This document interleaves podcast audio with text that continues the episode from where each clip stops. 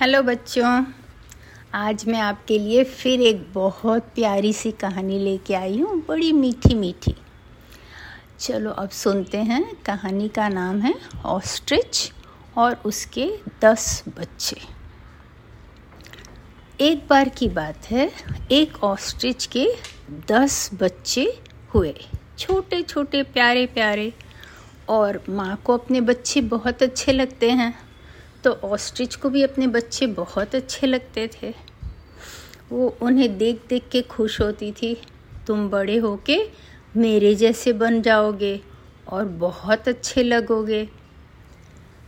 एक दिन उन बच्चों को समुद्र के किनारे छोड़कर एक झाड़ी के पीछे और ऑस्ट्रिच उनके लिए खाना लाने गई। जैसे ही खाना लाने गई ऑस्ट्रिच वहाँ पर एक शेर आ गया। और शेर उन सब बच्चों को उठाकर अपने गुफा में ले गया। जब ऑस्ट्रिच खाना लेकर वापस आई तो वहाँ बच्चे नहीं थे। उसने इधर उधर चारों ओर देख लिया, कहीं भी नहीं दिख रहे थे। ऑस्ट्रिच तो काफ़ी लंबे गर्दन करके ऊँचे दूर तक देख सकती है। ऑस्ट्रिच तो काफ़ी बड़ी पक्षी है। तो उसने सब तरफ़ देख लिया, बच्चे दूर दूर तक नहीं दिख रहे थे।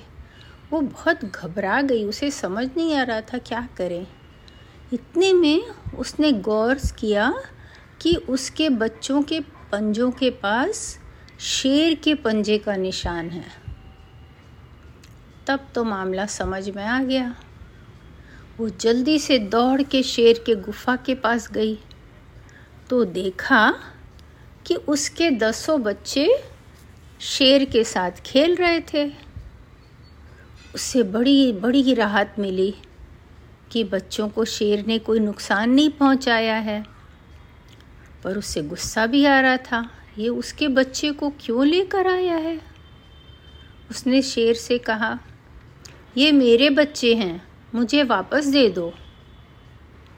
शेर के सामने जाकर बात करना इतना आसान काम नहीं है, बहुत डर लगता है। फिर भी ऑस्ट्रिच जाकर बात करने लगी क्योंकि अपने बच्चों का सवाल था। शेर हंसकर बोला, ये मेरे बच्चे हैं। ऑस्ट्रिच को समझ नहीं आया, आप क्या करें?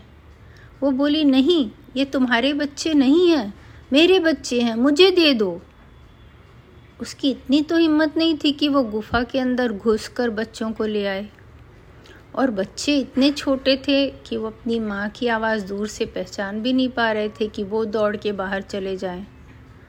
शेर के पास वो आराम से खेल रहे थे। अब ऑस्ट्रिच को ये नहीं पता था कि शेर उनसे क्यों खेल रहा है। क्या इसलिए कि वो बड़े हो जाएँ तो उनको मार के खा ले? या वो सच में उन्हें अपना बच्चा बना के रखना चाहता है? क्योंकि उस शेर के और कोई बच्चा था ही नहीं। तो वो बार बार कहने लगी, प्लीज़ मुझे अपना, मेरा बच्चा दे दो, प्लीज़ प्लीज़ मेरा बच्चा मुझे दे दो। लेकिन शेर कुछ भी सुनने को तैयार नहीं था। उसने कहा, ठीक है, तुम मीटिंग बुला लो। अब जंगल में क्या होता था? कि अगर किसी जानवर को कोई शिकायत होती थी तो वो एक मीटिंग करते थे, जिसमें सभी जानवर आके तय करते थे कि भाई किसके पक्ष में निर्णय किया जाए। तो ऑस्ट्रिच ने कहा, ठीक है, मैं शाम को मीटिंग बुलाऊँगी। उसने कहा, कल बुला लो। शेर ने कहा, कल बुला लो। तो ऑस्ट्रिच गई। उसको थोड़ा सा दूर जाते एक भालू दिखा। उसने भालू को सारी बात बताई और बोला, कल शाम को मीटिंग है चार बजे। तुम प्लीज़ आना और शेर को बताना कि वो मेरे बच्चे मुझे वापस दे दें। भालू ने कहा, ठीक है। फिर और आगे गई वो। तो आगे में उसे बंदर दिखा। उसने बंदर को भी सारी बात बताई। और बोला कि कल शाम को चार बजे मीटिंग में आना और मेरे पक्ष में बोलना कि मुझे मेरे बच्चे मिल जाए, प्लीज़ प्लीज़। मदर ने कहा, ठीक है। फिर और एक आगे गई थोड़ी सी तो उसे एक फॉक्स मिला, लोमड़ी। तो उसने लोमड़ी से कहा कि देखो, कल मीटिंग है, शेर मेरे बच्चों को उठा कर ले गया है तो मुझे वापस दिला दो, प्लीज़। आकर मीटिंग में शेर को बोलना कि वो मेरे बच्चे हैं। तो लोमड़ी ने कहा, ठीक है। लोमड़ी भी चली गई। थोड़ा और आगे गई तो ऑस्ट्रिच को एक सियार मिला, जैकल। तो उसने शियार को भी सब बातें बताई। तो शियार वहाँ रुक के उसको बोला, अगर तुम मेरे लिए काम कर दोगी तो मैं आके तुम्हारे पक्ष में शेर से बात कर लूँगा। तो ऑस्ट्रिच के तो अपने बच्चों का सवाल था, वो कुछ भी करने को तैयार थी। उसने पूछा, बोलो, मैं क्या करूँ?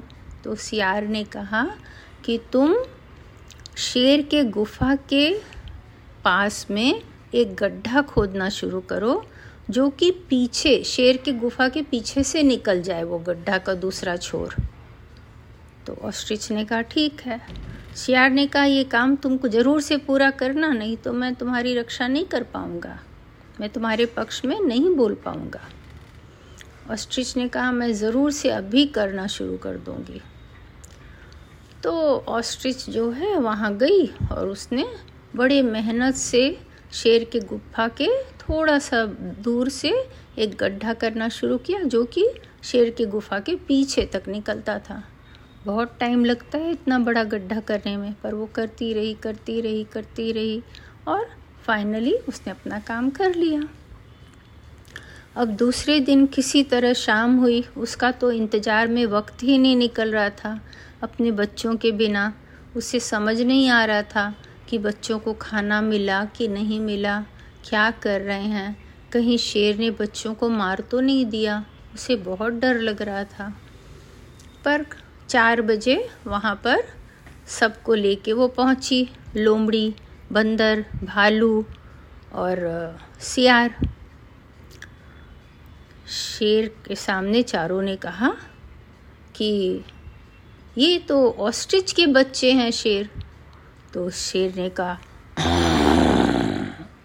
क्या बोले? सब डर गए। सब डर गए। बोले भालू बोला, नहीं, देखो, वो बिल्कुल तुम्हारे जैसे ही दिख रहे हैं शेर। वो तो तुम्हारे बच्चे हैं। फिर मंकी बोला हाँ हाँ भालू तुम ठीक कहते हो। ये तो शेर के बच्चे हैं, किसी को भी मालूम पड़ेगा। और लोमड़ी, उसने भी उनकी हाँ में हाँ मिलाकर कहा, बिल्कुल सही बात है। देखो, शेर के बच्चे ही तो दिख रहे हैं। बिल्कुल शेर पर गए हैं। पर सियार बोला, तुम लोग डर के मारे झूठ बोल रहे हो। ये ऑस्ट्रिच के बच्चे हैं और उसे ही मिलने चाहिए। शेर को बहुत गुस्सा आया, मेरे सामने, मेरे विरुद्ध में बोल रहा है? चलो, मैं इसे मज़ा चखाता हूँ। वो कूद कर सियार पे झपटने आया। जब तक सियार जल्दी से सामने के वो जो उसने सुरंग खोदा था, गड्ढा खोदा था, उधर से घुसा और पीछे के गड्ढे से निकल के भाग गया। और शेर उस गड्ढा के पास खड़ा हो गया, बिल्कुल। कि अभी ये बाहर निकलेगा ना तो मैं इसको तुरंत मार दूँगा। उसे इतना गुस्सा आ रहा था शेर को। उसकी आदत नहीं थी कि वो किसी से ना सुने, उसके अगेंस्ट में, उसके विरुद्ध में कोई बात सुने। तो वहाँ एकदम वो जम के खड़ा रहा। अब शेर के बाहर निकलते बच्चों को कुछ और समझ नहीं आ रहा था, वो कोई कुछ था नहीं वहाँ तो सब धीरे धीरे गुफा के बाहर आ गए। जैसे गुफा के बाहर आए, ऑस्ट्रिच ने अपने सारे बच्चों को उठाया और जल्दी से लेके वहाँ सर भाग गई कहानी ख़त्म। आशा है आपको मज़ा आया होगा कहानी सुनकर। ओके, फिर मिलते हैं। Bye bye